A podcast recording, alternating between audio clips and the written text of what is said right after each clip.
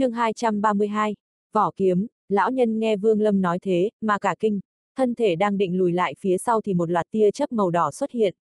Đó cũng là những hình ảnh cuối cùng trong đời mà hắn được chứng kiến. Lâu lâu không sử dụng cực cảnh thần thức nhưng uy lực của nó vẫn thế. Chỉ trong nháy mắt đã tiêu diệt thần thức của đối phương. Nguyên anh của lão đang định ly thể bị Vương Lâm chụp lấy ngực. Linh lực theo tay hắn cuồn cuộn phát ra khiến cho lồng ngực người đó vỡ nát. Nguyên Anh hoàn toàn bị vây bên trong, không thể bỏ chạy, đành trơ mắt nhìn đối phương tóm lấy rồi thôn phệ. Lúc này, trên mặt đất dưới chân Vương Lâm, bốn người đang ẩn nấp trong trận pháp đã chứng kiến từ đầu đến cuối hành động giết người, lấy anh rồi nuốt chửng. Tất cả mọi thứ đều khiến cho bọn họ choáng váng. Phải biết rằng tất cả những người ở đây đều là những kẻ tu ma.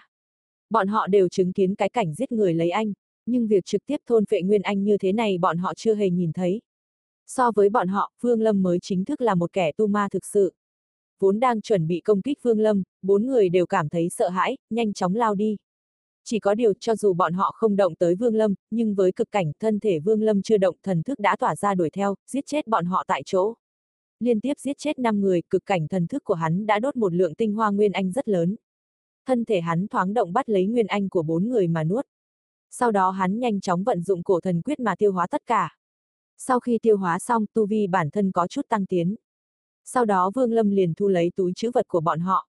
Sau khi mở ra, hắn kiểm tra ngọc giản xem có vấn đề gì không. Xác định nó vẫn bình thường, Vương Lâm thở phào nhẹ nhõm. Trong mấy cái túi chữ vật còn lại, tuy có một số pháp bảo, nhưng cũng chỉ có một số đồ vật khiến cho Vương Lâm chú ý. Ánh mắt hắn nhìn chăm chú vào một vật, sự kích động trong lòng khiến cho linh lực dao động một lúc rồi mới từ từ bình tĩnh lại. Trong tay hắn là một cái vỏ kiếm, một cái vỏ kiếm cổ xưa, một cái vỏ kiếm bạc màu thời gian với những họa tiết rất cổ. Vương Lâm hít một hơi thật sâu, sau khi xem kỹ ánh mắt hắn có phần cổ quái. Cái vỏ kiếm này cùng với cái hắn có lúc trước rất giống nhau. Nhưng Vương Lâm có thể xác định nó không phải là cái đó. Cái vỏ kiếm năm đó, Vương Lâm đã sử dụng hàn đan tế luyện. Chỉ cần cầm trong tay là Vương Lâm có thể phát hiện được ngay. Nhưng cái vỏ kiếm trước mặt lại không hề có một chút hơi lạnh. Tuy bề ngoài giống nhau, nhưng Vương Lâm có thể khẳng định nó không phải là cái vỏ của mình. Mặt khác còn có một điều khiến cho hắn thêm khẳng định ngoài hơi thở lạnh lẽo ra đó là còn có một nguyên nhân quan trọng khác. Trước kia phương Lâm đã nhiều lần sử dụng cái vỏ kiếm nên nhớ kỹ chính giữa vỏ kiếm cho một đóa hoa bị vỡ. Trên đó có khắc một dấu hiệu cổ quái, mà thanh kiếm trước mặt vì cũng có ký hiệu nhưng lại hoàn toàn khác. Sau khi suy nghĩ một lúc phương Lâm liền vỗ túi chữ vật xuất ra một thanh phi kiếm bình thường từ từ đút vào trong vỏ kiếm. Sau khi tiến vào khoảng chừng 5 phân, một luồng lực cản mạnh mẽ chợt xuất hiện ngăn cản phi kiếm tiến thêm. Ánh mắt Vương Lâm lóe lên, hắn thúc giục linh lực lên tay rồi bất chợt ấn mạnh một cái. Nhất thời phi kiếm vượt qua khoảng 4 phần 5, đột nhiên thần sắc Vương Lâm chợt thay đổi, hắn cảm giác được một luồng sát khí từ trong vỏ kiếm phát ra. Gần như chẳng hề do dự, hắn lập tức buông tay để cho vỏ kiếm rơi xuống. Trong nháy mắt khi hắn buông tay ra, luồng sát khí cuồn cuộn tuôn ra. Thanh phi kiếm lập tức dạn nứt rồi vỡ ra từng mảnh một. Vào lúc này, trời đất đột nhiên tối sầm lại, mặt đất dưới chân Vương Lâm giống như bị một thứ gì đó nuốt chửng, để lại một cái khe dài mấy trăm trượng. Ra đầu Vương Lâm có chút tê dại, hắn liếc mắt nhìn vỏ kiếm một cái rồi hít một hơi thật sâu, sau đó để vào trong túi chữ vật không dám chạm tới. Với tu vi của hắn hiển nhiên có thể nhìn ra trong vỏ kiếm có phong ấn một luồng sát khí. Vừa rồi khi hắn cố tình đa âm vào phi kiếm, sát khí liền hiện ra một ít nhưng chỉ một ít mà đã có uy lực như vậy, nếu nó phóng thích toàn bộ thì kết quả như thế nào, Vương Lâm cũng không dám tưởng tượng. Kể từ đó, hắn càng chắc chắn là cái vỏ kiếm này không phải của mình. Năm đó, cái vỏ kiếm có thần thông nâng cao uy lực của phi kiếm. Khi cắm phi kiếm vào 1 phần 5 hoặc 4 phần 5 thì uy lực của phi kiếm chênh lệch cực lớn. Suy nghĩ một chút Vương Lâm chợt cảm thấy tò mò đối với cái vỏ kiếm. Hắn thầm đoán một chút về lai lịch của vỏ kiếm, ở một ngọn núi lửa trong hỏa phần quốc, Ngọn núi lửa này là do tu sĩ sử dụng pháp thuật khiến cho nó bị tắt, không còn nham thạch chảy ra nữa. Trong ngọn núi có vô số mật thất lớn nhỏ, bên trong mỗi mật thất lại có một tu sĩ đang ngồi ngay ngắn tu luyện. Những người này đúng là đám tu sĩ còn may mắn sống sót sau bao kinh biến của hỏa phần quốc. Năm đó, hỏa phần quốc định cư ở tuyên vũ quốc. Cuối cùng tuyên vũ quốc cùng với quốc gia phụ cận cùng nhau tiến công, đuổi bốn phái của hỏa phần quốc ra ngoài. Lý Mộ Uyển cũng vì lý do đó mà phải tha hương dưới ngọn núi lửa có một chỗ xây dựng rất nhiều thạch phủ. Đây là vị trí của chiến thần điện sau khi tháo lui khỏi tuyên vũ quốc lui về. Bọn họ phải mất mấy vị tu sĩ Nguyên Anh mới có thể mang được nó đi. Khi đến đây, bọn họ liền đặt địa thạch có di hài của các đời tổ tiên với thần đạo thuật.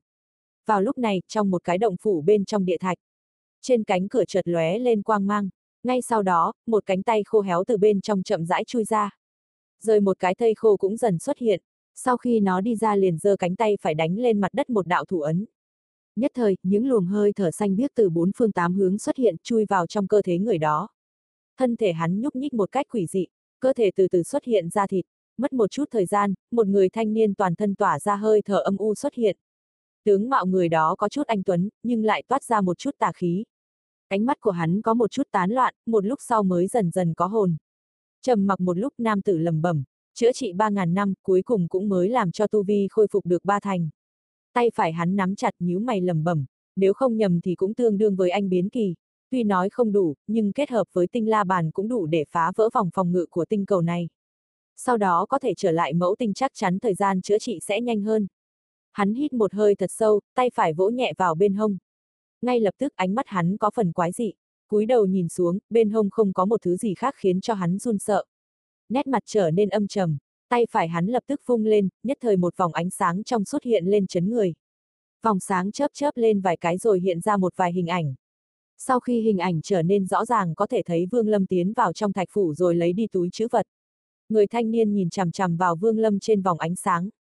Sau đó, hắn đưa tay phải lên bắt quyết, hắn nhắm mắt lại, thần thức chậm rãi tỏa ra. Sau khi thần thức khuếch tán, hắn có thể cảm nhận được một vị trí có thần thức trên túi chữ vật của hắn dao động. Lập tức người đó mở hai mắt thân thể loáng lên một cái liền biến mất tại chỗ. Sau khi xuất hiện đã ở trên khoảng không của Tu Ma Hải. Hắn quát khẽ một tiếng, thiên quỷ siêu thần thuật, nhất thời từ trong cơ thể hắn chui ra vô số tia khí màu xanh. Vừa ra khỏi cơ thể chúng liền nhanh chóng hóa thành hình người giống hết nhau, sau đó liền tản ra. Thân hình người thanh niên cũng lóe lên rồi biến mất. Nói về Vương Lâm, lúc này, hắn đang dẫm trên người văn thú nhanh chóng phi hành. Trên tay hắn đang miết một cái ngọc giản, ngọc giản đó đúng là vật của Chu Vũ Đức. Có ngọc giản, tốc độ trở về của Vương Lâm liền tăng lên hết cỡ. Hắn hận không thể tăng tốc độ lên mau hơn nữa, nhanh chóng trở lại triệu quốc. Chỉ có điều sự thật quá tàn khốc, sau khi có được ngọc giản, Vương Lâm liền tìm ra được vị trí của triệu quốc. Nhưng từ vị trí của hắn đến đó có chút xa xôi. Vương Lâm thầm tính nếu chỉ phi hành sợ là phải mất mấy năm mới có thể trở về triệu quốc. Đây cũng không phải là điều Vương Lâm mong muốn, vì vậy mà hắn quyết định sử dụng truyền tống trận, cũng may Ngọc Giản miêu tả truyền tống trận trong Tu Ma Hải hết sức tỉ mỉ và chi tiết. Vì vậy mà Vương Lâm đã xác định được cho mình một con đường quay về triệu quốc. Trên con đường đó tổng cộng phải đi qua ba cái cổ truyền tống trận. Một cái tại Tu Ma Hải còn hai cái khác thì nằm trên đại lục có triệu quốc. Hướng của Vương Lâm bây giờ chính là vị trí cổ truyền tống trận. Trên ngọc giản đã chỉ rõ cấp độ của truyền tống trận này không cao, nhưng cũng có thể dùng. Chỉ có điều, Vương Lâm cũng không biết được thời gian ghi chép của ngọc giản được bao nhiêu lâu. Cái truyền tống trận kia có còn sử dụng được nữa hay không? Mang theo những thắc mắc đó trong lòng, Vương Lâm liền cưỡi văn thú nhanh chóng mà đi.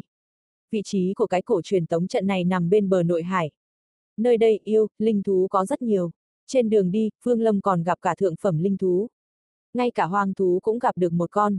Cũng may thần thức của hắn rất mạnh nên mỗi lần đều phát hiện sớm mà vòng qua. Một tháng sau, vương Lâm bất kể ngày đêm cứ thế mà đi. Cuối cùng thì cũng tới được vị trí của truyền tống trận.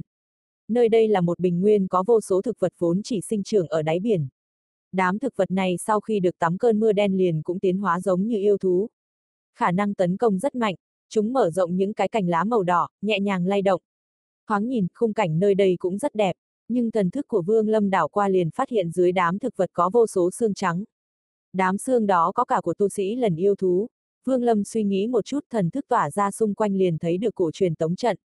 Hắn vội vàng nhảy khỏi văn thú, nhanh chóng lao tới trên truyền tống trận. Vương Lâm nhíu mày, nơi đây có rất nhiều loại thực vật màu đỏ kia che lấp truyền tống trận.